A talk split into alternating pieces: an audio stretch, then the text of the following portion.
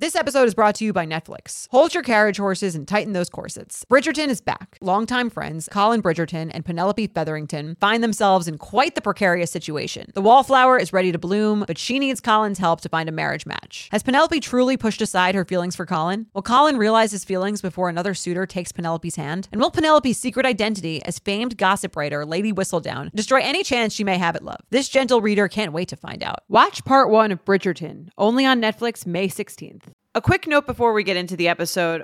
Oversharing is a podcast for entertainment purposes only. It is not a medical podcast and does not constitute medical or psychological advice. Always seek the advice of your physician or mental health professional. Hello and welcome back to Oversharing. I'm Jordana Abraham. And I'm Dr. Naomi Bernstein. How's everything? It's going good. We're into September. Somebody has a birthday coming up. Yes. Well, Me and Maddie. And Maddie Her- too, yeah. yes. It's her 10th. That's kind of a big Oh, one. wow. that is Yeah. big. That's It's my a big 34th. Yeah, not as big. No, it's like might as well not even happen. Not a thing. Well, I'm like uh, I'm 34 is like I've heard this from people, my friends, my who are my age who've turned 34 this year. It's like it does feel like you're a lady. no. It's know. true. You are you are a lady. You're a lovely, lovely lady. I feel like a lot of people have birthday emotions. Do you have like birthday emotions or are you just kind of like, all right, it's my Mm-hmm. birthday? I think like it depends on the birthday. It's annoying for me, I think, with like the fertility stuff because I do feel like I thought I would have kids by this age. Mm-hmm. So there is a sense of like, I'm not where I wanted to be at this point in terms of that. Right. Although there are other aspects of my life where I'm further ahead than I thought I would be at this point. So it's kind of like, you know, depends how you look at it. And I try not to get like too bogged down in feeling that way. But I, I would be lying if I said it didn't like make me a little sad, I Right. think. Yeah, totally. And that's it's funny because that's one of the questions that we're going to answer today is like the timeline thing and like what do these numbers mean of like mm-hmm. well we've been dating for you know 14 months or I've been trying for 12 months or I'm 35 years or I'm 39 year like what does this all really mean especially when it comes to the difference of like a day between Yeah. when you were 33 and now you're 34 like you know Right. No, it's true. It just kind of like, it feels like, again, 34 feels like I'm a fully grown woman, but like without maybe some of the things that you would imagine come along with that. But it's interesting. I mean, it's, it, it isn't the timeline stuff so interesting. And so I'm always sort of like jealous or in awe of people who are not affected by that. Mm-hmm. I think there are many women who are just kind of like not concerned about hitting certain milestones at the same times as other people or you know not in a rush to do anything and are just having fun and i always like when i see those people i'm like i'm just like i, I wish i could have that mental state you know You're not thinking, why aren't you panicking? Like, you know, like, Right. Which is funny because if when it's you, you're thinking like you better panic, but when it's someone else, you're not thinking that. Like you can stay kind of cool with whatever is happening, and you know that's that's the hardest part. Birthdays are that that. I think it's a good reminder that like you have this urge to be on a timeline and you're going to have this automatic thought about Mm-hmm. your timeline, but then to be like, shh quiet. I'm fine. Right. Everything's Doesn't fine. matter. Yeah. And it does, you know, I think if you can let go, and we'll talk about this more as we move into the show, but if you can let go of the idea that it needs to happen in a certain way, Mm-hmm. then that can free you up to be like, this is going to happen for me. It just might happen in a way that's different than how I thought it was going to happen. Yeah. And I think that's like the big mental hump to get over. And I think I've done, I've made a lot of progress with that. And almost you kind of have to in order to survive this whole feeling of like, oh, it needs to happen now. I'm kind of like, all right, I have like faith that it will happen and it'll happen when it's like gonna happen. And I'm giving, I've given up on it's gonna happen exactly when I say it's gonna happen. Yes, totally. yeah.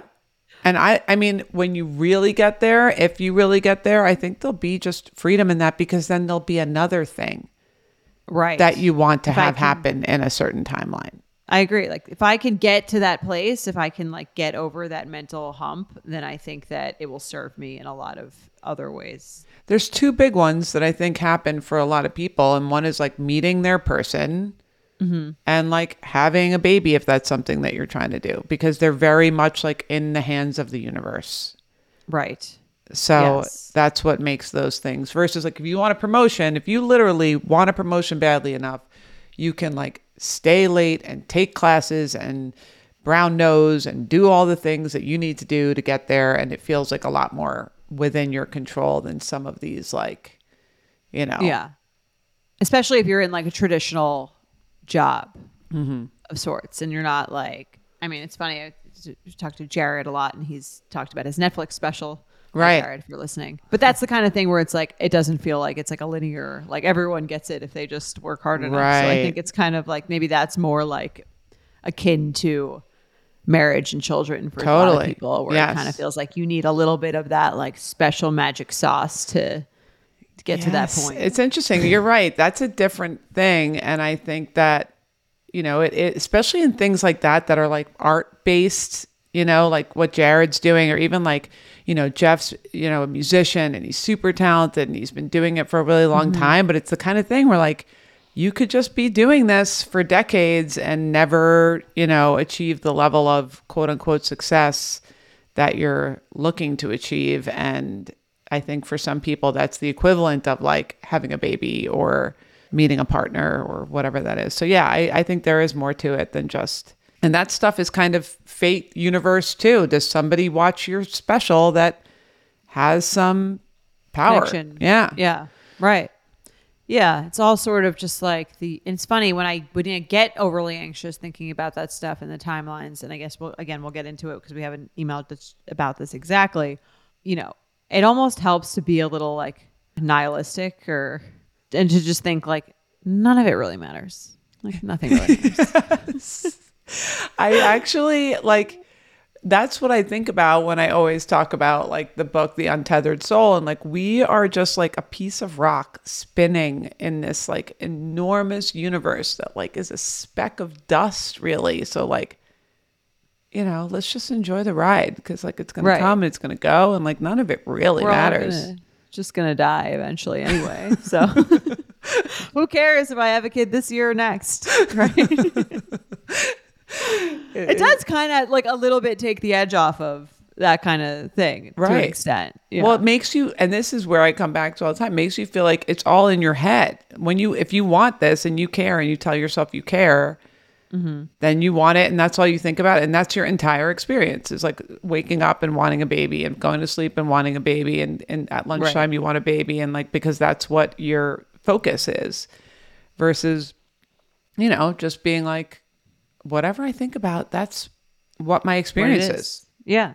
And it's true just because like not every day is like has like a little bit of like that sadness and thinking about it. Like some days I don't think about it at all. Yeah. And so like that's just a different day. It's like same me. Like I'm here. I'm the same person. Yes. And it's just like some days I feel shitty about it and some days I like having a great time. Right. So totally. I imagine I mean I haven't really experienced like grief over like a real person that intensely before, but I imagine that that's what they've said that grief often feels like. It's kind mm-hmm. of like always a little bit with you, but it's not like every day is a like horrible sad day. Like Yeah. some days you think about it and you get sad and other days you don't and you have a nice day. Yes, totally. I would imagine.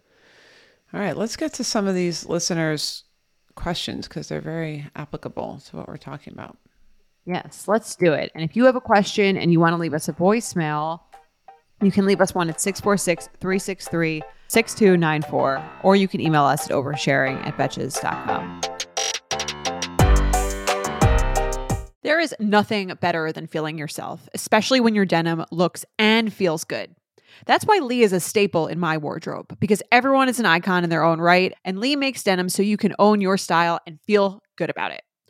I got a few Lee pieces that I absolutely love. They've been a, a wardrobe staple of mine ever since I got them. I just keep basically like switching between the two or three jeans that I got. Every time that I wash them, they get more comfortable and they get more fitted and more flattering to me. I love that they flatter every body type. They're timeless, so you can wear them at any point. I love that the jeans feel like comfortable yet flattering. I don't know how they do it. It's actually an art and they've mastered it. Lee's denim jacket is the one to reach for without fail, a classic. The Rider jean jacket is the OG, what every other brand has copied for decades. Denim trends come and go, but Lee is legendary for creating denim cuts that fit your body. Their spring collection is here, so get the freshest looks and cuts before anyone else. You can find your Lee fits by visiting lee.com. That's lee.com to shop spring looks now.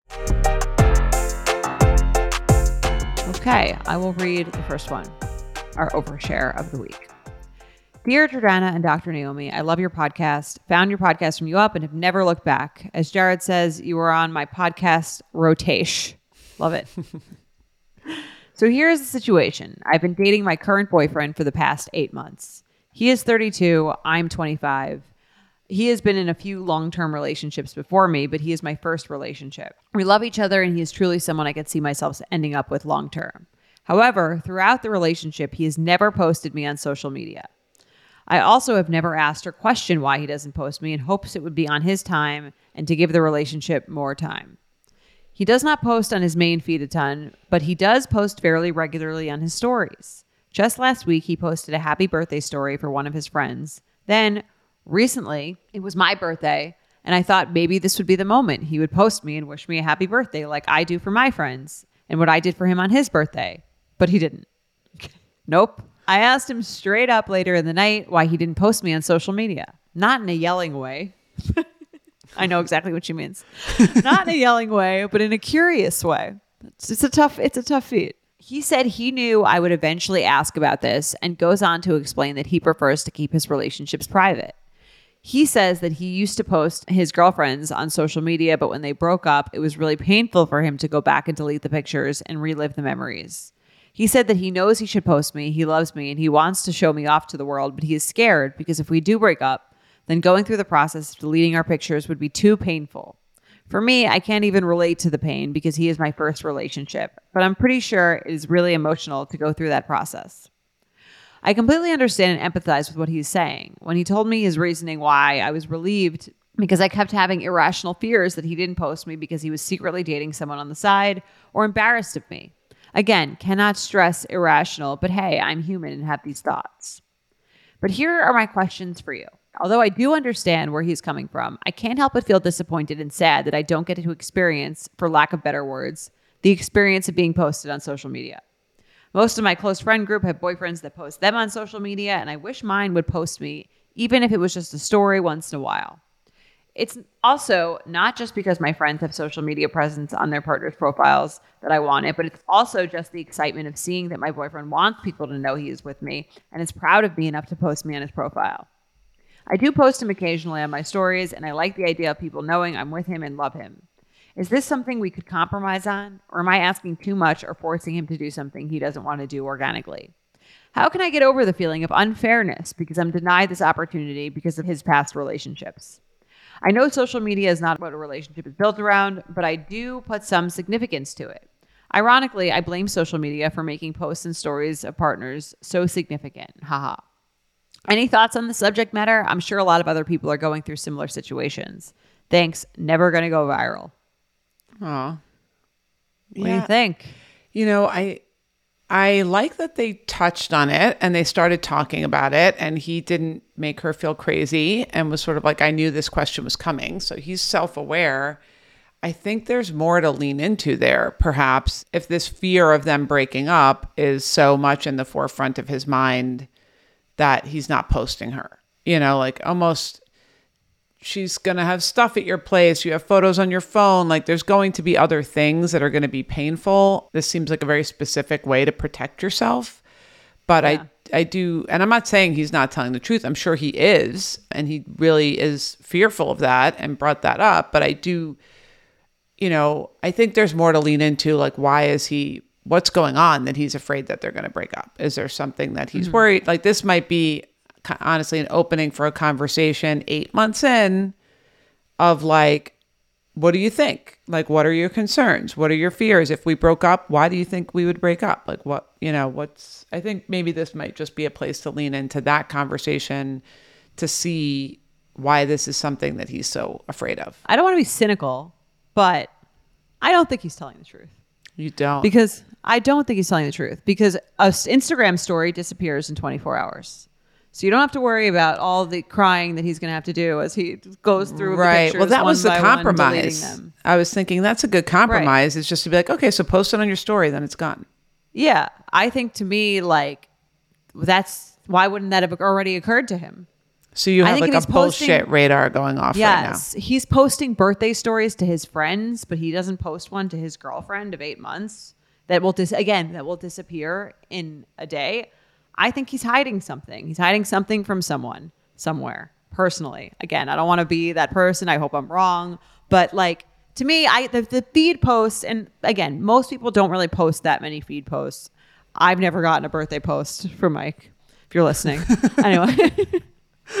but I think absolutely no mention of someone anywhere on their social media just rings a little shady to Yeah. me. If you're do, especially if you're doing birthday posts For other people. for everyone else, for other people, like a friend, like why would you? Even, most people don't even do that. So that to me mm. says you're like a frequent social media user, and I think this is like a sort of an excuse for something else that he's being kind of weird about. And I think for her, it's okay to be like, I, I think there's this feeling of like social media is stupid. So if I care about it, like it's stupid. But that's not the world that we live in. Like this is, she's 25 years old in 2023. Yes. People's entire lives are lived on social media. And like, it is not a small thing. It is a big part of people's lives. And if your social media is showing people who you are and you're not showing at all someone that you're fully dating, Right.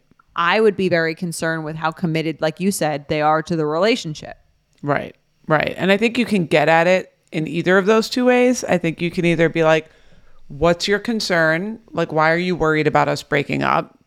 Mm-hmm. And also, and possibly simultaneously, be like, you can post me on a story if that's really what you're concerned about. So, like, what I think she can have a follow up conversation about that because I agree that kind of pokes a hole in what he's trying to say if that's really what it's about. This is the this is the version of the two of us walking down Times Square and me taking the flyers and you and you uh, just like you know kicking them to the side, Like, smacking don't it. look at don't look anyone in the eye. Just keep walking. Right. Eyes eyes ahead. They'll think you want to sleep with them. right it's it's very true but i see i see your point and i think that if there is a very reasonable compromise and that's something that he's also not willing to do even if it's just like this would make me feel better what's no it's really no skin off his back to do it especially if he does it in a story and if he really doubles down i just feel like this if this is true and he's making up this elaborate lie that's Right. pretty devious. I mean, maybe there's like an, a small element of truth to it in the fact that like it was kind of annoying to delete the, the pictures, but I just don't believe that would it just doesn't make sense with his storyline.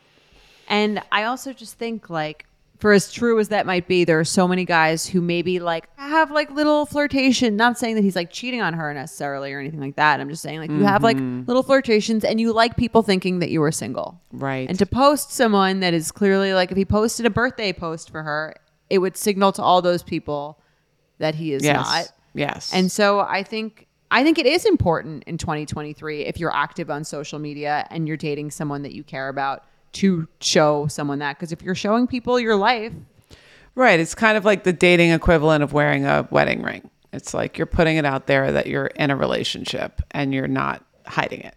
yeah. I would I would put this like exactly like that. I would say this is the equ- equivalent to 1990 a guy saying I just don't like wearing a wedding ring. Right. right. Like Yeah. why? Yeah. right. Totally. Right. Yeah. I uh I I can see this. Oh, I feel bad for this guy tonight after this episode airs. sorry. I'm sorry. I don't mean to like. I, she feels like she. but I, I feel bad because she feels like I feels like she believes what he's saying, and I'm not saying I'm definitely right, but to me, Mm-hmm. a little detector is going up about someone who posts frequently, posts on a, a medium that allows it to disappear. And if we're going to go down the rabbit hole, which I'll just indulge down the rabbit hole for a second, it does seem like if he's, you know, active enough where he's posting his his other friends and like, you know, I just I I agree that him posting other people's birthdays and not hers is like I don't know. Weird. That's offensive, I think. Yeah. I could see why she would feel offended by that. We're in a weird time where it feels like you're being a little crazy to care about that. Like it feels lame to care about that. But I don't think that the world that we live in, we've gotten to a point where like that is an important way to show people who mm-hmm. you are. Yeah. I think she could ma- try to make the compromise with like, okay, then post it on the, your story and it'll disappear and you won't, this won't be an issue and it'll make me feel better. Like you're not hiding our relationship and you won't have to deal with, if this is the case, deleting the photos. But like, even if she doesn't want to go there, it's like, well, let's talk about your doubts about the relationship. Because whether he's having doubts about the relationship so that he wants to appear to be single, or he's Mm-hmm. having doubts about the relationship where he's so afraid that they're going to break up and it's going to be emotional or whatever it is, let's Yeah. just let's just talk about that. I agree. And she says about the relationship, you know, like she's taking it very seriously. We love each other, and he's truly someone I could see myself ending up with long term. So if he's like, I don't want to delete the pictures of you when we break up, and she's like, Well, I see us being together long yeah. term. So mm-hmm. like, let's discuss the difference in where we see the relationship going. Yes, for sure. And this, you know, again, the more I'm th- now I'm thinking about it, it's like Sorry, I, If- I planted the seed in your brain. Yes. If this was a thing that people were afraid of, there would be so many more women that were like, I'm not going to post my boyfriend because I'm afraid we're going to break up. And then they're going to have to go through the process of like, there's almost something therapeutic about going through the process Yeah. of deleting the photos and you cry and you feel and you do the thing. I haven't heard of too many girls that are like, I don't want to have to delete these photos later. So I'm not going to post them. Exactly. And no one's like, don't leave your sweatshirt here because like if we break up, I'm, gonna gonna have to- have to yeah. like figure out how to get back to you and it's gonna be too painful. I just it just seems like a little like too I don't know. I don't buy it. Hmm. All right. I hope I'm wrong. Please email us with an update when you get this. It just seems shady. I just appear it, it feels shady, especially because it's eight months, right? So he wasn't single that long ago. And I'm not saying he's even like this terrible guy who's got like three girlfriends or something like that. Right. But I think maybe he has some loose ends from his single days that he is not ready to fully cut off. Yeah, perhaps. Let's see. Give us an update. social media just compared to when you were dating i feel like there's so many ways to contact people Yes. like and it feels casual and it feels so light and meaningless and maybe you know someone he there's still a girl that he dated a year ago that responds to his instagram stories and maybe he likes the attention it could be like that Right. innocent not innocent kind of thing Yeah, either way, it's not good. yeah Even if that's what it is, if she's thinking about like a future with him, like long term, that's not that's not a great. Mindset to be in Yeah. right Like I just I want agree. to I want some people to still think I'm single cuz I like the attention. Like nobody wants that from their boyfriend. i agree ask him get Yeah. into it And look, there's just little side note. People like attention. People in relationships like attention. That's something. If that's something that he likes or needs or wants, or that would help him feel better in a committed relationship, that he can still like go out with his friends and like talk to girls, but like you're aware of it and you know what this thing is and you know he's coming back to you and you set boundaries, like no exchanging numbers and no like arm on the shoulder or no what you know like couples have those conversations. Like yeah you like Right. to go out and feel pretty. You like to go out and feel like girls are interested in you. I get it. It's like a normal thing. So let's just call it out talk about it and how do we set boundaries around it? Yeah. That's another way to go about it too. In in a um not yelling, but curious. Curious. As she says. yeah I've tried to it's so funny how often I'm like, that's gonna be my way of getting into this conversation. And and it's for two seconds a little yelling. you start off with i'm curious about why, Why you would do that. right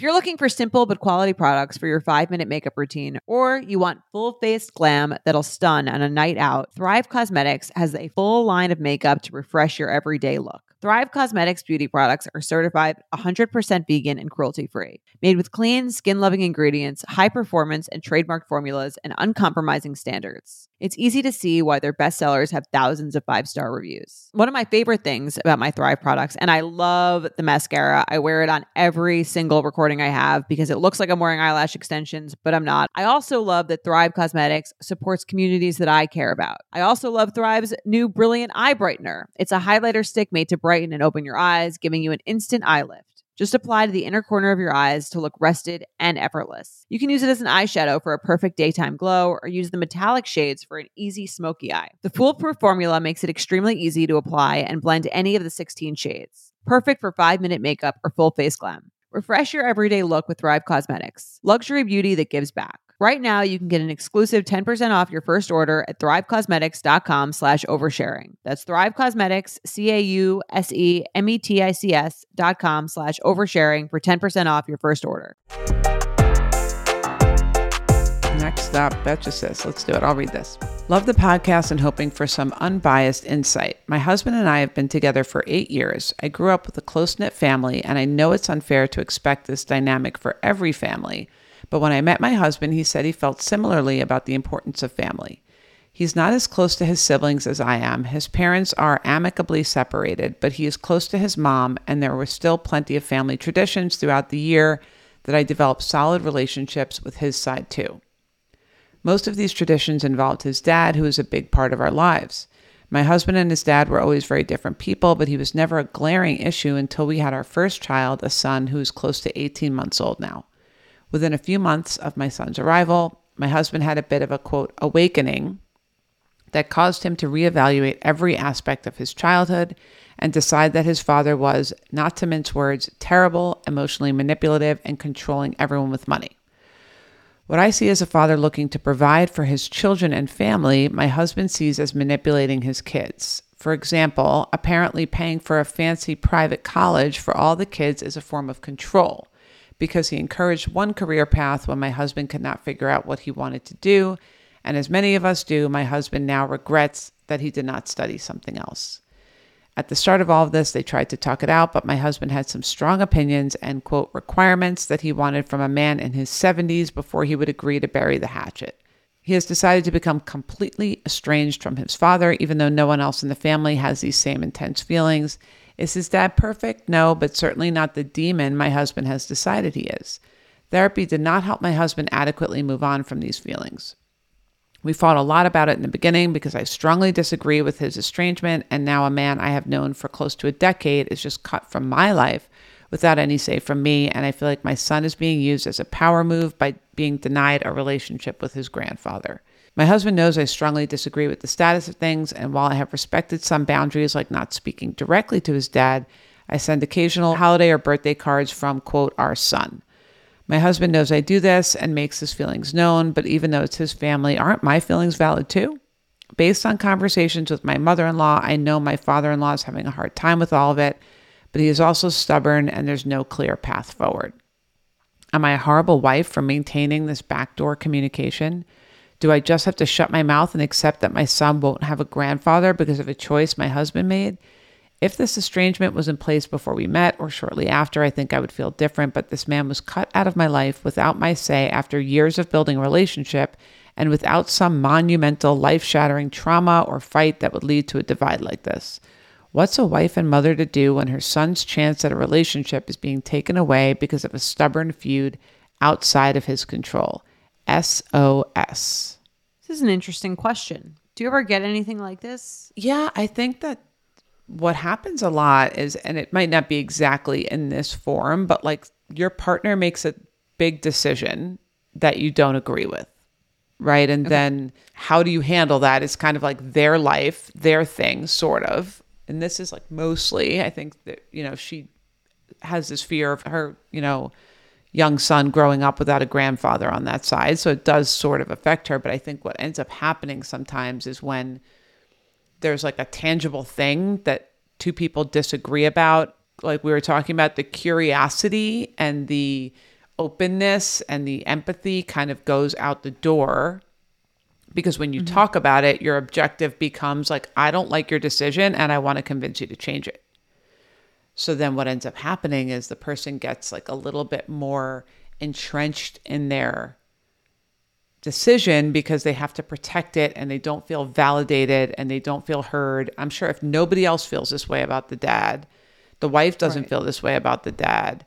He might just be getting all this like you're crazy, you're being you're over, you know, you're overreacting or whatever. So I get what she's doing is like she's like feels like this is overreacting and I guess it does from the way she's describing it at least, this one side of the story Mm-hmm. does seem like an intense reaction to I wanted my son to be a lawyer and now he hates being a lawyer and it was he's blaming it on his dad.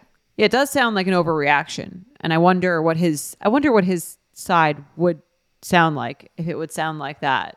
Because this is also someone she married, so if he's like super irrational, you would feel like she would know that Right. maybe at this point. So yeah, maybe there's more to it or I think I'm part of me feels like maybe if she was more of an ally, I get where she comes from. This seems like an overreaction, but maybe there is some like deeper childhood wound that's not being seen and this act of estrangement is like his power over this in some way. So I I wonder if the dynamic would shift if she was kind of like just tried to soften around it and like even if it was fake it till you make it or just curiosity or just like kind of letting him be with this decision a little bit more and like asking him more questions, asking him to talk about it, asking him to share about it, like allowing him to have his feelings around it if he would end up if he knew that she was an ally and like his dad he's allowed to have his negative feelings but he wouldn't need to go like balls to the wall on it perhaps Right. No, that's a good point. If he felt she was like she was more understanding, he might open up. But let's say he didn't. Let's say he's like very stuck in this way. Is this something she just kind of has to accept?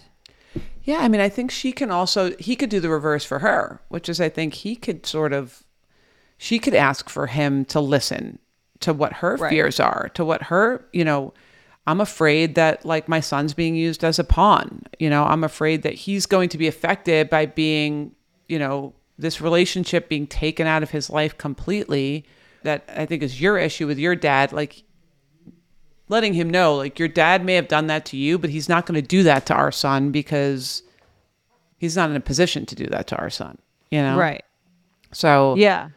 letting him know like i'm on board i don't like what your dad did to you like you know empathize etc but also the you know the father in this like the husband in this situation might be feeling like i need to protect my son from this person so that he doesn't end up like me and just kind of coming back to that rational place of like we are parenting our son in the way that we want to parent our son and your dad having a relationship with him is not going to affect that at all because he takes him to the playground and goes down a slide with him or like whatever he's going to do when he sees his grandson. Like that's not i think there might be an overprotective thing because he's experiencing that Yeah. And I think maybe there's something unsaid also that she feels, which is like if he could just randomly, she said seemingly out of nowhere, just decide that this person created this like traumatic, awful thing, like maybe there's a fear that he's going to one day feel that about her right yeah that's a or good someone point else. I don't know. I don't know if this is the only person he's ever suddenly realized was toxic. Totally. That's a great point. So I do think there's space that she needs to talk about whatever her fears because she obviously feels strongly. If she didn't care, she wouldn't be sending Writing the it. Christmas card and and writing into us. But like Yeah. going kind of over her husband's head and doing these things, like she obviously cares for a reason. And I think he needs to hear what what's making this cut deeply for her, which may be what you just said. Or maybe it's just I don't want my son being in the middle, or maybe it's like I, you know, I it's Yeah. hard to be married to someone that you think is making such a huge irrational decision. Or, I mean, I guess the answer is in the email in some aspects. She starts the email by saying, like, I thought that family was really important to both of us. Mm-hmm. You know, she said that, like, what, like that's one of the first things she said.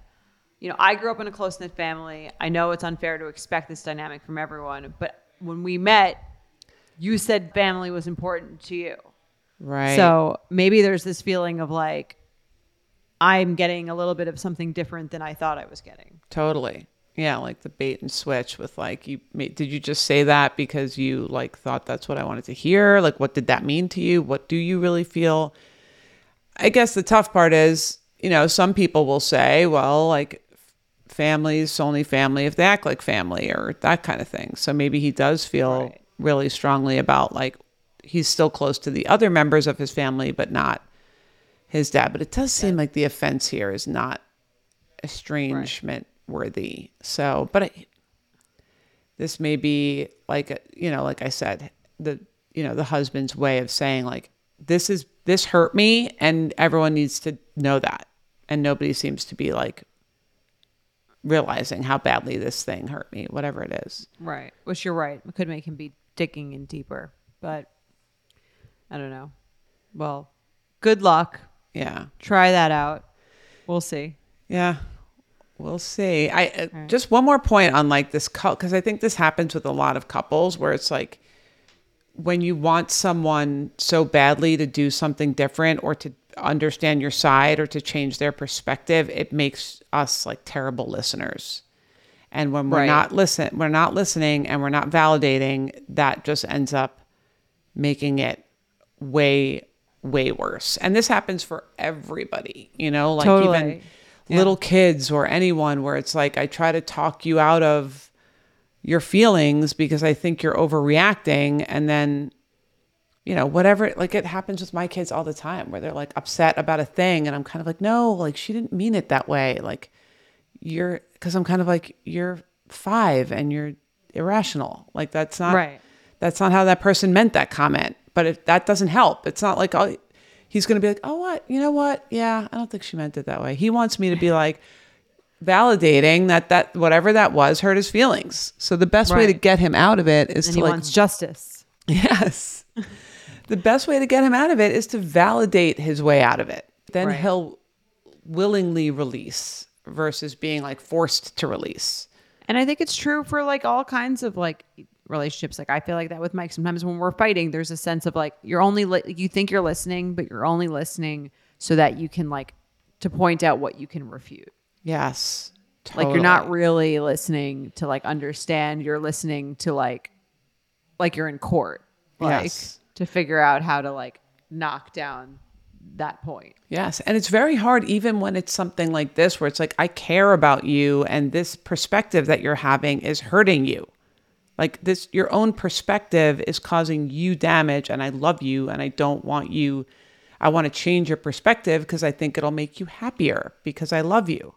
So sometimes that idea can block us from just really listening and being like, okay, let me reset. Let me just really try to understand and validate whatever there is. And then sometimes it just releases versus someone being like shoved into it. So I would try that.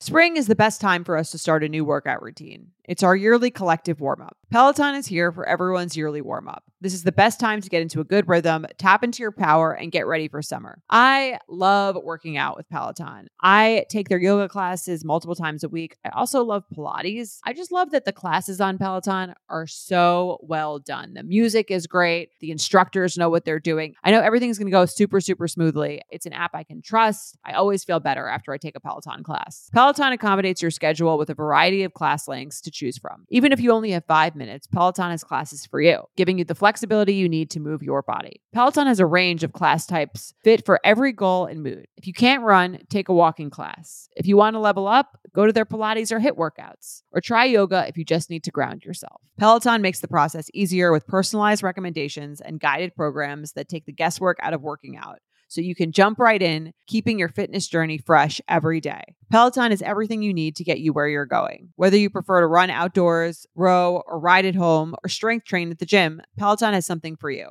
Get a head start on summer with Peloton at onepeloton.com. Spring is finally here, and I love to embrace the changing seasons with a good spring cleaning. Reorganizing, cleaning out my closet, fresh candles, and new decor all great things, but none compare to the difference soft, breathable, all new bedding can make. Boll and Branch makes the dreamiest bedding for your spring refresh. You'll sleep better right away with their buttery soft sheets, airy blankets, cloud-like duvets, and so much more. I love my new Boll and Branch bedding. Everything is light and airy. I can feel the quality immediately. It's my favorite thing to sleep in the spring, windows open with my Boll and Branch sheets. I fall right to sleep. It's the coziest feeling in the world. Boll and Branch's signature sheets are the perfect way to start upgrading your sleep. Buttery soft, yet super breathable and made from the rarest 100% organic cotton. These sheets feel incredible on night one and get softer and softer for years to come. Boll and Branch signature sheets come in 14 versatile colors and in all sizes, from twin up to California King and they offer a 30 night worry free guarantee. If you don't love them, you can send them right back. Sleep better with the softest, most breathable bedding from Boll and Branch. Go to bollandbranch.com and use code oversharing for 15% off your first sheet set plus free shipping. That's Boll and Branch, B O L L A N D, branch.com, code oversharing for 15% off. Exclusions apply. See site for details. All right, and now it's time for a special segment brought to you by the Knot Vendor Marketplace. With easy to use filters like location, rating, aesthetic, and more, the Knot helps take the stress out of your vendor search. Visit theknot.com slash oversharing to get started today.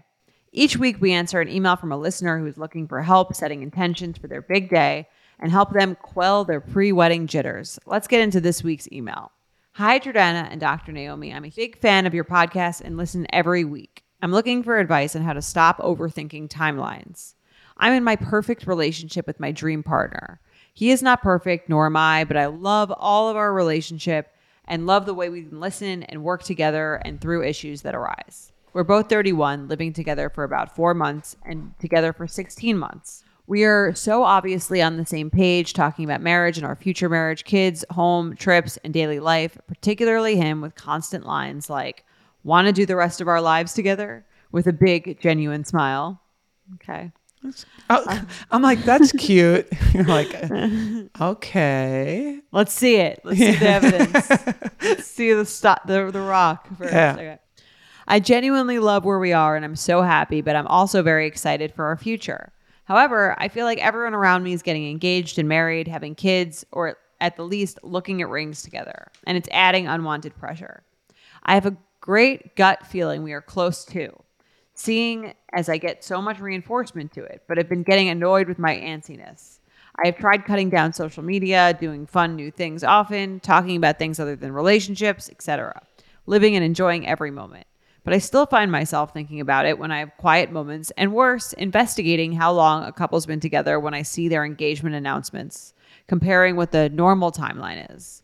Recently, for example, my boyfriend has been teasing my birthday surprise in a very coy way, and I kept making it make sense that it could be an engagement. It was amazing, thoughtful surprise, but not a ring, leaving me annoyed at myself once again. How do I stop thinking about timelines? Help! Thanks so much for everything you do, and I would love to hear your insight as to how to get out of my head. Love this long winded, unnecessarily antsy betch. Yeah, I, I really like this email. I think it's it's worthy of a lot of good discussion. One is the timeline in and of itself, and then two is this. I'd love to hear your perspective on this idea of like dating for a long time, talk about marriage, then how do we proceed? Because I think there's two ways to go about it. One way is like, okay, we're going to go ring shopping. And then you go ring shopping, and then it's like pretty obvious that it's coming, which sort of takes the surprise out of it, but it like quells some of the fears around whether or not it's going to happen. And the other one is like, I'm going to just pick out a ring. I'm going to maybe ask your friends. We're not going to like go ring shopping. I want this to be like a surprise. I want this to be a romantic thing. And I want to like pick out a ring for you and not have you pick out a ring and then I buy it for you, which I think are two different ways of going about it. But some guys and women prefer like, I just want to get married. When you're ready, buy me a ring and give it to me. Hopefully I'll like it kind of thing. But what I've seen happen a lot is when you want it to be totally a surprise, you get into this time period where the guys, or to stereotypically, the guys like planning the proposal or the woman or whatever type of, you know, situation you're in, planning the proposal in his mind making mm-hmm. it a surprise, all the while the girl is getting antsy and anxious and irritable and it's like affecting their relationship negatively because she's waiting but he's kind of planning it but then he's like I come home and she's annoyed like after the birthday. She's Right. like not that thankful about the birthday because she's annoyed that it wasn't a proposal and now he's kind of like hmm that wasn't fun. Like I thought that was that's making me maybe not really want feel that close and warm to you and like want to propose because you were not that grateful about my birthday gift. And I'm not saying that's this listener. She sounds like she was grateful, but I see this dynamic a lot where like one person's mm-hmm. kind of quietly planning an engagement while the other person's getting anxious and irritable about it. And then it affects the time, you know, it like pushes it down the road because he's kind of like, oh, I was going to propose, but now you're in a bad mood. That's why I think like a complete surprise is not super realistic. And I think almost like a little unhealthy in some ways. Because I think engagement is in a very important thing to happen in your life. Like aside from all the ro- romantic parts of it, it is like a decision that is not to be taken lightly. It's a decision that you want to get married, mm-hmm. which is in some ways harder than the actual marriage. Like the actual act of getting married is just like you following through with a plan that Right. you agreed to. So I think it should be like discussed, and I think a general timeline should be discussed. It sounds like to me like there's been no general timeline that's been Right. It's been more like these comments. little comments of like you want to be together forever or you know like talking about your future together. And I don't think it would be like unromantic or like ruin the whole thing for her to be like, so I've been thinking like, when do you think you would like to get engaged? Mm-hmm. I think Yeah. that like they, she probably just hasn't had that kind of straightforward discussion with him, and it doesn't have to be like Tuesday, May twelfth at this. Like it doesn't have to be like ruining the surprise, but it could be like, I figured when we were together for like a year, Right. you know, or like two years, like whatever, whatever his thought is, and then she'll find out if that's wildly different than her expected timeline, which sounds like it's like now. Yes. totally. But I, I, I couldn't agree more. I think that having a pre conversation where it doesn't have to even go so far as like ring shopping, it could just be mm-hmm. a timeline conversation. What are you thinking? This is how I feel. Even it can be, it can be like a romantic, loving conversation where you're like, I've been having so much fun with you. I love you. And I'll be honest, like, I've been thinking a lot about like the rest of our lives together. And I'm wondering, you know, where you are on that. Like, do you see us getting engaged? Is that something you want? And like, what's your time frame? I think that's a great conversation. I do think that conversation probably needs to be had. And I have a feeling from everything he's saying that that he's thinking about that, but it might just quell part of the timeline quelling piece mm-hmm. is just having that conversation, knowing that it's in the cards, knowing that he's on the same page because he said it clear as day. And that might help her relax a little bit.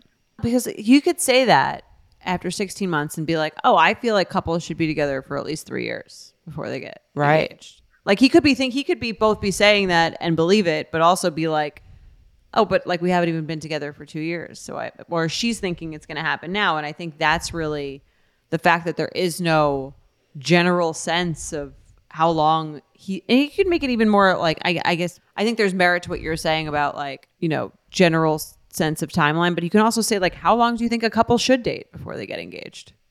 Yeah. Like if you wanted to make it sounds like he's been a little bit more straightforward, so maybe she doesn't need to go that. Right. Yeah, I could see that. I could see that being like a for a different couple who's, you know, hasn't even said as much as like let's spend the rest of our lives together kind of thing. I, I think she, it would be good for her to come straight out with it and then she can chill out because he's going to need time to do whatever he's going to do and hopefully you can relax on it once you have a little bit of more clear conversation about what he's looking for. Right. Because she's just assuming that he wants to get married now. Right. And he that doesn't sound like he said anything to indicate that. Yeah. So I'm curious because I think you kind of went through this a little bit. Yeah. I think you were sort of ready before Mike was ready. And I don't know if you had this timeline conversation or if you were kind of doing the waiting around thing. Yeah, I think I was. He was like, I want to live together for a, like a while before we get engaged. Mm-hmm. Because like I've seen people live together and it doesn't work out, and I like want to see what it's like like to live together. Right. And he wanted to live together for like a year, and I was kind of like, I don't know. That feels like too long. that feels like a while. Like I don't know what you could need from to living together for a year that you don't need that you wouldn't figure out in six months or Right. whatever it was. So we were like, but we both like agreed that that was like what we were heading towards. And then once we were living together and we had like a, a generalized timeline and like i think there was maybe like a little friction in the sense that like i wanted it to be sooner than he did but he did want it as well so it was like short lived mm-hmm. and then in my mind i was like all right so we're gonna live together for a year and then he's gonna propose or if he's not gonna propose then we're gonna have like an issue Right. right. Which I think is fine because it was kind of like that's what my standard was for like his standard was live together for a while or maybe like a shorter time frame. But I'm also like an equal partner in this, and so Yes. we kind of it kind of involves like a compromised state of mind. Totally.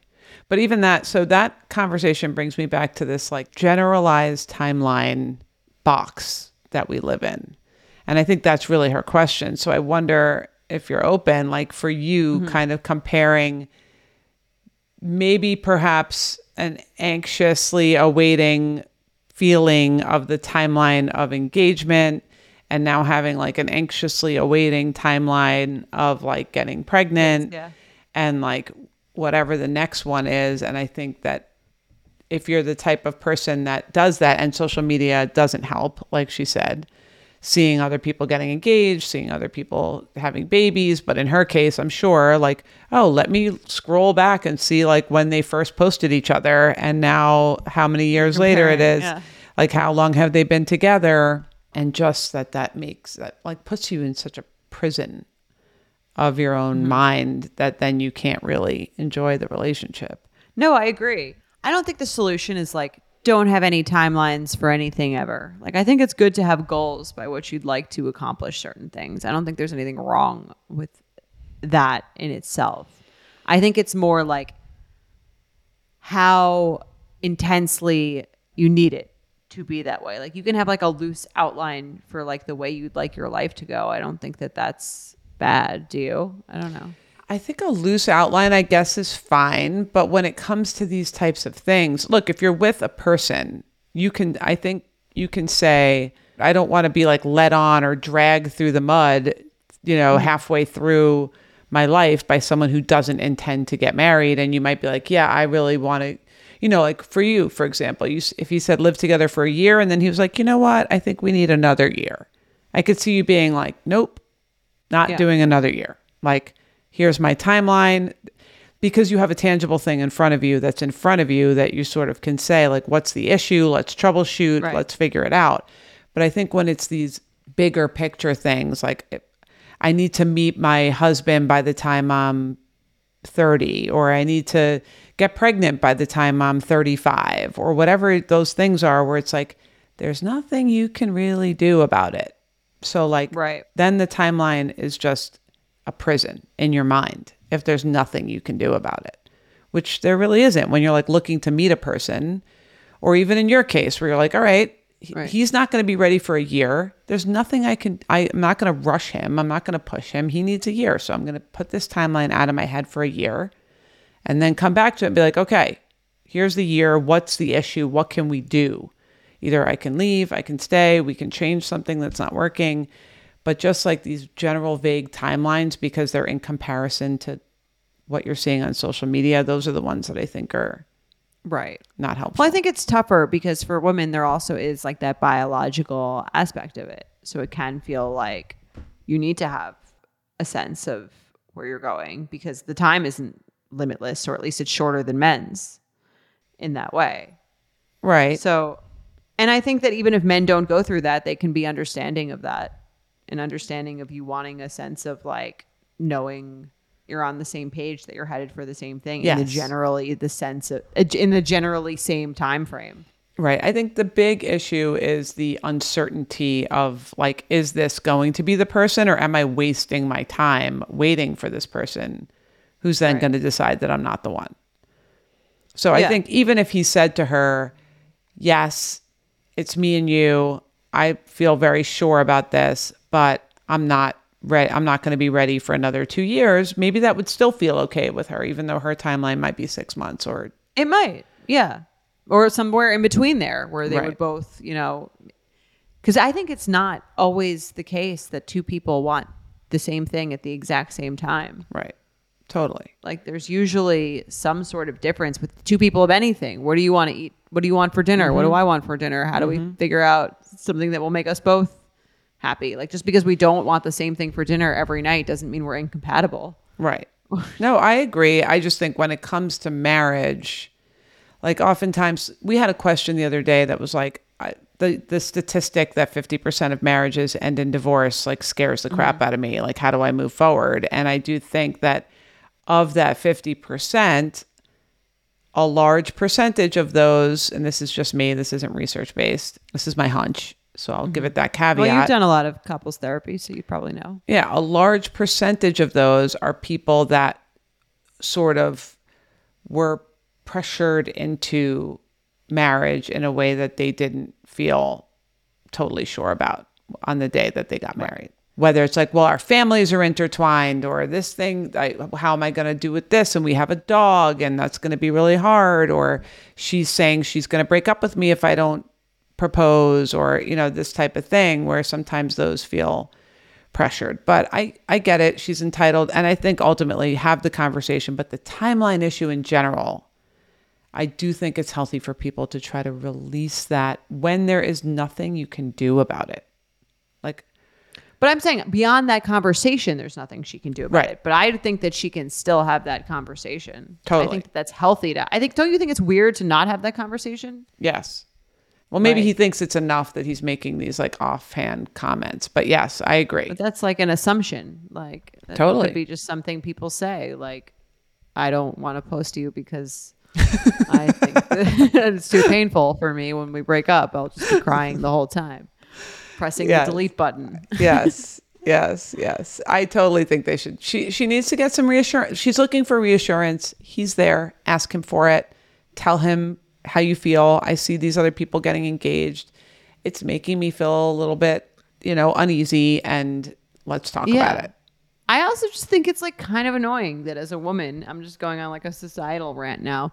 That as a woman, you're just like supposed to like go after everything in your life. But when it comes to like getting engaged, you just have to like sit back and like Wait. and like wait for them to like decide when the time is. It's like why is why is that Yes, the case? Like why can't I have more agency in my own life in my own yes like time that I want to move something? I just have to like wait around for you to surprise me with a ring. she could ask him and the answer would either be yes or no i mean she's going to have to take whatever the answer is but she could theoretically ask him My therapist had suggested that to me at one point, and I had relayed that idea to Mike, and he really didn't like it at all. he was like, "I really," he was like, "I really would have hated that." So Right. I'm glad you didn't do that. That's funny. It's like motivational interviewing. It's like, oh, well, you know, why don't you just do the thing that you keep saying that you want to do? And it's like, nope, I actually don't really want to do that thing at all. Um, yeah. That's true. I just get in a whole thing about how I should take it into my own hands. Right. But yeah. I mean, I agree with you. It is so, sort of archaic that it's like, you know, It just feels like you're waiting around to be chosen by Yes. someone to decide that you're like marryable when like it should be this two way conversation. it's a very interesting thought experiment to just think about what our I wonder how our whole society would change and even our dating podcasts and the dating culture if for so, just turned out to be that women were the askers and men were waiting to be chosen. Like how it would turn the whole thing on its head and how much probably more power women would feel in dating if it was that way. I think they'd get married a lot younger. Interesting. well, look, yeah, talk about it, but so I have I have a general releasing the timeline intention for her, which I think is we talk about it all the time in terms of like right now it's this timeline, then it's going to be another timeline, then it's going to continue indefinitely. So, releasing my attachment to timelines will bring freedom now and in the future because it's there's always going to be comparisons who's doing what when all the way up to and we talk about this all the time when are my kids are having getting married before your kids are getting married. My kids are, I'm becoming a grandma before you're becoming a grandma. Like it will be never ending if you let it be never ending. There's always people want the next thing, the next new thing, the next thing that's going to bring them meaning. And it's not a bad thing. We all want new and different types of meaning and experiences in life, but be patient, let life unfold. We're just spinning on a rock in the middle of the universe. It's all completely meaningless.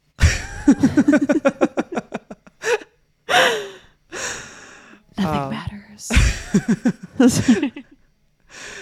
Very true. Just Yeah. keep telling yourself that. This is That's all my just- intention. Yes. Thanks again to our sponsor, the Knot Vendor Marketplace. When searching for that special someone to bring your wedding vision to life, it helps to have the inside scoop. And the Knot's got it. Maybe you want an ice cream cake to commemorate your first date at a sundae shop, or to hire a marching band as a nod to your first kiss at band camp. Whatever feels authentically you, find it on the Knot Vendor Marketplace. Thousands of couples who know what it's like to be in your shoes have left reviews and ratings, helping you connect with vendors you can trust. All you have to do is visit theknot.com slash oversharing to find top rated vendors near you. That's the knot spelled K Have you ever felt that fast fashion ick but can't always afford the super high end stuff? I have a solution for you Nuuly. Nuuly has everything you need to bring your closet up to speed for the season without breaking the bank. Free your closet of impulse purchases and skip the buyer's remorse by renting instead. Nuuly is a subscription clothing rental service. For just $98 a month, you get your choice of any six styles each month.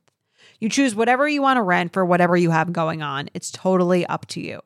Access to thousands of styles from more than 400 brands. There's no fees, late fees, damage fees, or fees to pause or cancel. So it's no big deal if you lose a button, spill something, or you just need to take a break. They also have inclusive sizing up to 5X as well as petite and maternity. Get fast free shipping and returns and professional cleaning in Nuuly state of the art laundering facility. No laundry for you to worry about. And you always have the option to buy what you love for sometimes up to 75% off. Nuuly is a great value at $98 a month for any six styles. But right now, you can get $20 off your first month of Nuuly when you sign up with the code OVERSHARING20. Just go to N-U-U-L-Y.com, that's Nuuly with two U's, and enter the code OVERSHARING20 and sign up to get $20 off your first month. That's N-U-U-L-Y dot com, Nuuly with two U's, with code OVERSHARING20. Nuuly subscription clothing rental. Change your clothes. We've all been there. You have a question about your credit card, you call the number for help and can't get a hold of anyone. If only you had a Discover card. With 24 7 US based live customer service from Discover, everyone has the option to talk to a real person anytime, day or night. Yep, you heard that right a real person. Get the customer service you deserve with Discover. Limitations apply. See terms at discover.com/slash credit card. You want to read our first triggered? Sure, I'll read it. A bit of background my partner and I have been together for almost eight years. Almost two years ago, we broke up for a couple of months before deciding we wanted to work through our issues and get back together. Since then, while we've certainly had our ups and downs, but ultimately the breakup has opened the door for us to have important conversations and communicate in a way that we were never able to before. I know Dr. Naomi has said in previous episodes that couples who go through cheating or breakups can often come out on the other side with a completely different outlook on how to communicate, and that's definitely been the case for us. I don't know if you've said that about breakups. I know you've said that about cheating. Yeah, I've said that about cheating. I do think breakups can do, I, I agree with her. I think like the fear of losing a relationship can help you be forced to communicate about what went wrong or what you need to do. Or so I, I think, I don't know if I, that I've said it, but see how it would work. I agree. Here's where my trigger comes in. I recently went for dinner with a friend and opened up to her about how my partner and I have been going through a difficult time with his mental health and how for a while it was causing him to act distant in the relationship. I told her that we had to do a lot of work, both individually and together, to work through how to best support each other and readjusted some boundaries so that we could both feel taken care of as he continues to work through his mental health journey in therapy and on his own. I shared with her mostly to just update her because she asked how things were going between us, but I immediately regretted it when she responded in a very judgmental way. She went on a whole tirade about how, quote, 90% of the time, couples who break up and get back together don't make it, And, quote, obviously things aren't working in the relationship and it sounds like you're in a really bad place. Oof. I was completely taken aback because this was not what I was trying to say to her at all. I shared this with her to express how glad I was that we were able to communicate through an issue like this, in contrast to our pre breakup relationship, where we would have probably swept this under the rug. I resisted being too defensive and told her that I actually felt like I was in a good place, but that I appreciate that she was trying to look out for me. I acknowledge that I am definitely more sensitive to outside judgment about our relationship since we broke up, but this completely triggered me. I'm curious if this was upsetting because of my own issues or if this is objectively a triggering situation. I would love to hear your thoughts. Thanks for all you do. A super sensitive betch. I think this is very triggering. Same. Sounds like exactly not what she was looking for out of the conversation. It's annoying when you try to be like vulnerable and open with someone and be like real with them and then you get judged. Yes. You know, I think that's like the real triggering part because it's sort of like you're doing the work to like create a strong relationship, not just with a partner, but with this friend. I think that, like if you have like the worst is when you talk to someone and they just pretend their life is perfect and that they have no issues. And to me, this would be like a really interesting conversation to hear and to like be met with judgment to that is just sort of like the complete opposite of what you would be looking for. Totally. And I hear this a lot where when people are in relationships, sometimes their friendships can break down because of exactly this the fear of if I tell them what's really happening in my relationship and I really talk about like the real parts of my relationship that are imperfect, I'm going to get judged. My relationship is going to get judged. My partner is going to get judged. They're going to think poorly about my partner. They're going to have an opinion about everything that's happening. And so, therefore, the alternative, like you said, is they say, How's it going with you and Mike? And the answer is, mm-hmm. Great. End of conversation. No intimacy, no opening up, no real bonding. And then the other person then starts to feel like, whoa, everything's so great with her. Like, I'm not going to share my issues. She's not sharing any of her issues. Now everyone's just going out to brunch and pretending their relationships are perfect. Which makes everyone feel worse about their own relationships because none of them are perfect and you're only hearing about the perfect stuff.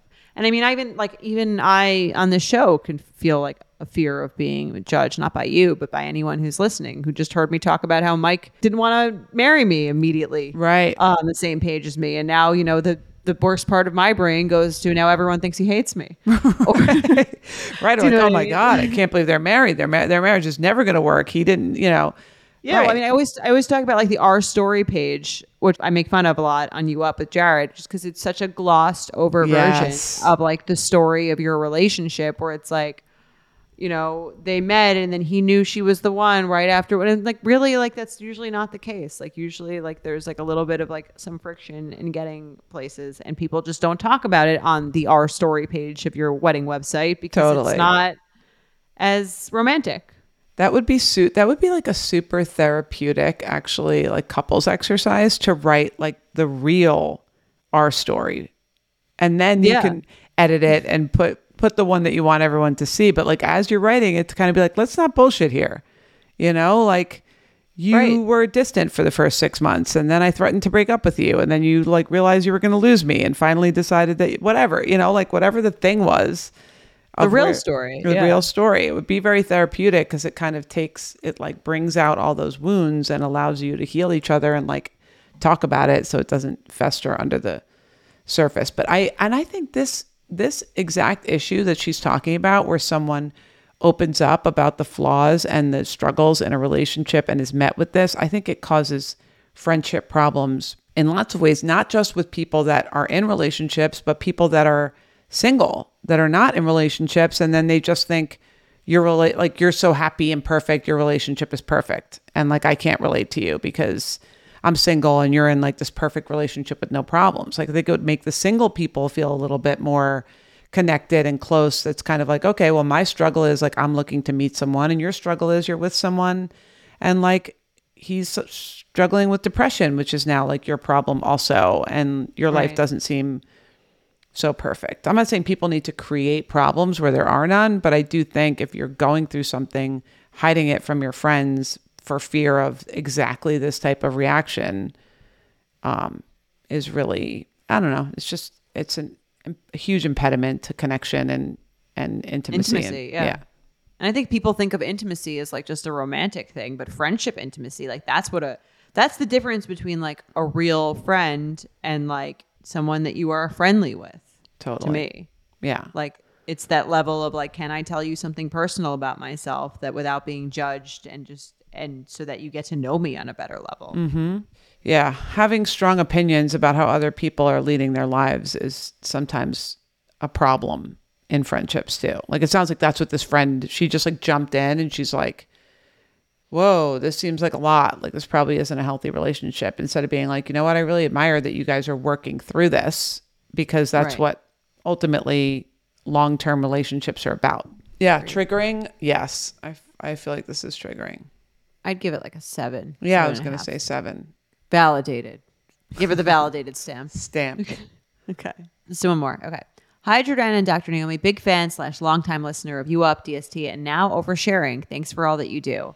I have a triggered scenario. I was recently asked to be a bridesmaid in a wedding. A few weeks later, the bride asked me if I would straighten my hair for her wedding day.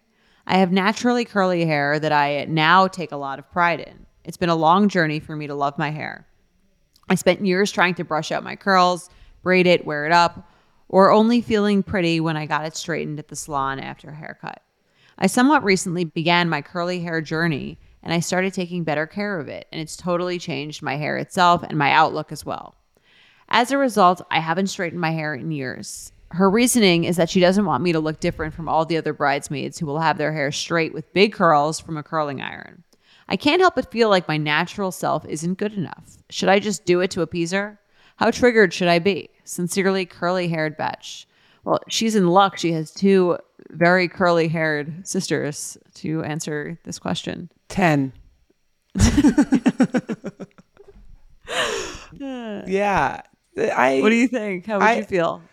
I just think it's so rude. Aside from like anything else, like I agree. it's like being like, "Oh, can you cover that pimple on your face before the pictures?" Like it's just so So you, so you lose your identity and look like the other bridesmaids. right? Oh god. I've heard about this like with so many when especially when I used to host the brides podcast, so many wedding emails. It's like people being asked to cover up their tattoos to like you know the hair it reminds me of sorority rush. Yeah, I was, gonna like- say this was like one of the the first one of the first betches like blog posts that I was rolling on the floor was the sorority rush like outing of like yeah, all of that the was nonsense. the real dress code. It was like you can't wear pants. We're limiting the number of girls with curly hair. If you're allowed to keep your hair curly, we'll email you. oh my gosh. It's like it's just so terrible for women's self-esteem like accepting yourself is just and it honestly it would just make everyone a better human and a better friend if they love themselves as they are like this is the problem with like middle school and high school and college and I, all of it And almost like it makes, I mean, I think it's messed up, but it almost makes more sense for like a sorority or for like if you're in like the Rockettes, there's a way that they wear their hair. Fine. It's like that's your uniform. fine This is like your friend. Right.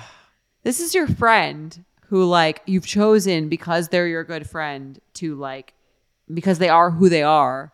And now you want to change who they are and what they look like. Can you just enlighten me? I'm just so confused on like what it matters to you that when you look at that photo, and first of all, most people are not like picking the photo of their entire bridal party to like enlarge and hang on the wall in their living room. Right. I don't know. Those are like an internet abyss, those pictures of Right. bridesmaids. right. Like that's not the photo that you're like putting up in your house, first of all. Even if it like what is the idea of like this person's photo needs to have everyone in the s- identical shape of silhouette or whatever. Like what is that? I think it's like you want a certain aesthetic, and because when you're in it, I think you can become obsessed with like this perfection of this like uniformity. Or maybe she just thinks her friend looks better with straight hair, and she wants everyone to look hotter in the pictures. That's also a possibility. I feel like this is a rabbit hole. I'm sorry. I love you all, all the brides. I know it's so easy to get stuck in this like this like cyclone of wedding stuff, but the idea like to me, you needing to like change your friends and make them look pretty enough to be in your wedding is like missing the entire point. Like you're lost at that point. Right. I mean, do you, where do you think the line is in terms of like wearing the same dress color, wearing the same dress? Yeah, Like, that's it. That's, fine? the line. that's the line. Okay. You get to pick out the dress, the dress color, whatever whatever you want. Even if you want to pick out the dress shape, which I think most people don't do anymore because they realize like people are not going to all feel that, yeah. comfortable in the same cut, but like Yeah. Well, what I will say is a happy wedding day is happy bridesmaids who feel and look like they are happy and they are themselves and they look how they want to look. Right. And this is like a PSA for women out there everywhere, starting from the age of 11 to 50 something. I think at that point, most, a lot of women get it together. But it's like, if your friends are confident and love themselves and you make them feel amazing about themselves genuinely, they are going to be such better friends to you because they're not going to feel jealous or self conscious or insecure and comparing themselves to you. So, like, as soon as you can, make your friends feel like they are beautiful and amazing and perfect and that you love them just the way they are, unless they're being mean or unkind or like there's Right. something like I Or just curly hair. ah, like you know, love your girls, build them up. Like, so there's a curly haired girl in the picture. It just, it's not worth the damage that you're going to do by making them feel badly about themselves. Those are the Yeah. best friendships, are the like friendships with people where you're building each other up and you're making each other feel really good about, you know. I agree. I think you realize that the older you get. Yeah. It's so hard. I mean, we're all competitive. It's just in our nature and that happens forever. But these groups of girls, and I know you guys are out there listening to me, if you're not really genuinely happy for your friends and you're jealous of your friends or you're, you know, making them feel insecure, it's only going to come back to bite you because they're going to be passive aggressively jealous and not, Not that gonna like happy you. for you. Yeah. yeah. Right. So build each other up, love each other, make each other feel great, and wear your hair however you want. Agreed. That's my two I give it a cents. I give it a six. Yeah, I was joking with a 10. It's not really a 10. But yeah, I think for rudeness, just the rudeness of asking, I'd give it more like a 7. Okay. It's one thing to want that. It's one thing if she's like, right. I secretly wish she would. Right. even if she told Yeah. another friend and she found out Yeah. that she It's told another. ballsy. ballsy to ask straight up. Just deal with Agreed. it. She has curly hair. Like that's on your to do list. Ask Josie. Right. And she's been wearing her hair like that for years. So she, and she ju- and she's confident in it after all these years of doing it. Brushing out the curls. Never brush out the curls. don't do it. All right, that's our time. Great work today. Oversharing is produced by Sean Kilby, Jorge Morales Pico, and Rebecca Stiles McCown. Editing by Basilio Perez. Guest booking by Ali Friedlander. Send your advice emails to oversharing at betches.com or leave us a voicemail at 646 363 6294.